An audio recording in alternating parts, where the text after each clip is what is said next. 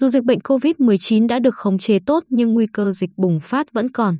Trước tình hình đó, Bình Định quyết liệt triển khai đợt tiêm vaccine phòng COVID-19 cao điểm trước Tết Nguyên đán. Cùng với đó, ngành y tế vẫn tiếp tục thực hiện các biện pháp phòng chống dịch COVID-19 cùng các loại dịch bệnh khác ngay từ đầu năm. Ông Lê Quang Hùng, Giám đốc Sở Y tế cho biết, đến nay, nhờ kiểm soát tốt, tình hình dịch COVID-19 trong nước và trong tỉnh cơ bản đã ổn định, đời sống nhân dân trở lại bình thường. Công tác phòng chống dịch COVID-19 trên địa bàn tỉnh đã và đang được duy trì thực hiện tốt. Từ thực tiễn chống dịch COVID-19 qua các giai đoạn, tỉnh Bình Định đã có nhiều kinh nghiệm ứng phó với dịch bệnh nói chung.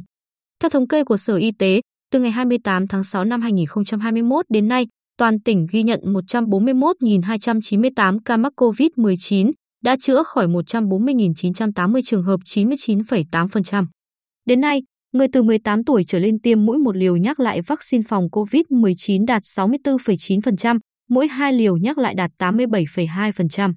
Đối với trẻ từ 12 đến dưới 18 tuổi, có 103,2% trẻ tiêm đủ liều cơ bản. Tuy nhiên, liều nhắc lại chỉ đạt 59,2%. Đối với trẻ từ 5 đến dưới 12 tuổi, có 68,9% trẻ tiêm đủ liều cơ bản.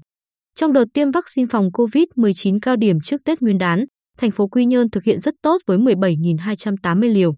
Ông Trần Kỳ Hậu, Giám đốc Trung tâm Y tế thành phố Quy Nhơn, cho hay công tác tiêm vaccine phòng COVID-19 giai đoạn đầu rất tốt nhưng sau khi dịch bệnh được khống chế tốt thì người dân dần lơ là.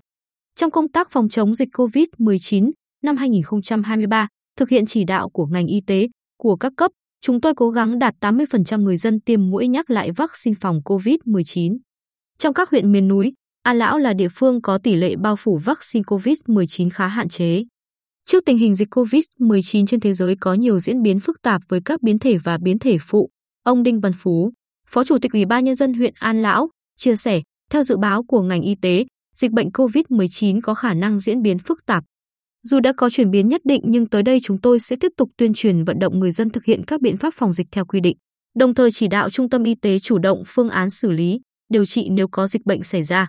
Về công tác phòng chống các bệnh truyền nhiễm, Giám đốc Sở Y tế Lê Quang Hùng cho biết, trong năm 2023, ngành y tế tiếp tục thực hiện nhiệm vụ phòng chống dịch COVID-19, dịch bệnh mới nổi và các dịch bệnh lưu hành khác như sốt xuất huyết, tay chân miệng, sốt rét, không để dịch bệnh bùng phát, lây lan rộng trong cộng đồng. Theo báo cáo của Sở Y tế, trong tuần 3 của năm 2023, toàn tỉnh ghi nhận một trường hợp mắc COVID-19 và 96 trường hợp mắc sốt xuất huyết. Như vậy, chỉ trong 17 ngày đầu năm 2023, toàn tỉnh ghi nhận 200 ca mắc sốt xuất huyết, tăng tới 193 ca so với cùng kỳ năm ngoái. Lưu ý số ca mắc sốt xuất huyết trên địa bàn tỉnh năm 2023 dự kiến tăng do rơi vào chu kỳ dịch 3 đến 5 năm, ông Nguyễn Thanh Truyền, Phó Giám đốc phụ trách Trung tâm Kiểm soát Bệnh tật tỉnh, cho biết, thời gian đến, trung tâm tăng cường giám sát hàng tuần tại các bệnh viện tuyến tỉnh, bộ, ngành, tư nhân và bệnh viện tuyến huyện nhằm phát hiện sớm ca bệnh sốt xuất huyết, báo cáo phản hồi kịp thời cho tuyến dưới để điều tra cộng đồng, phát hiện sớm ổ dịch.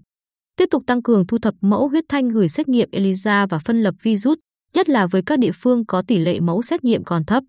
Tiếp tục củng cố hệ thống giám sát trên phần mềm báo cáo bệnh truyền nhiễm, thực hiện báo cáo trường hợp bệnh ngay trong ngày khi ca bệnh được phát hiện. Qua đó triển khai điều tra ngay các ca tương tự trong cộng đồng và có các yếu tố dịch tễ liên quan, phát hiện sớm ổ dịch.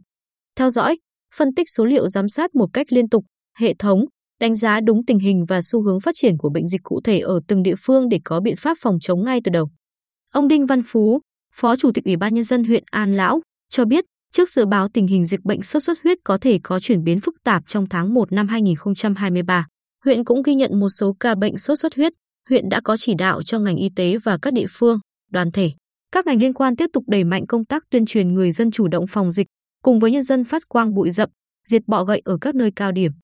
Ngoài ra, huyện cũng đã chỉ đạo trung tâm y tế mua hóa chất diệt mũi để phục vụ công tác phòng dịch sốt xuất huyết trên địa bàn. Tại huyện Tây Sơn, năm 2022, đây là một trong những địa phương có số ca mắc sốt xuất huyết cao trong toàn tỉnh. Năm 2023, ngoài công tác nâng cao chất lượng khám chữa bệnh, thực hiện tốt các chỉ tiêu y tế dân số, theo ông Phan Thanh Sơn, giám đốc trung tâm y tế huyện, trung tâm sẽ tiếp tục thực hiện tốt công tác y tế dự phòng, kiểm soát dịch COVID-19 cũng như sốt xuất huyết.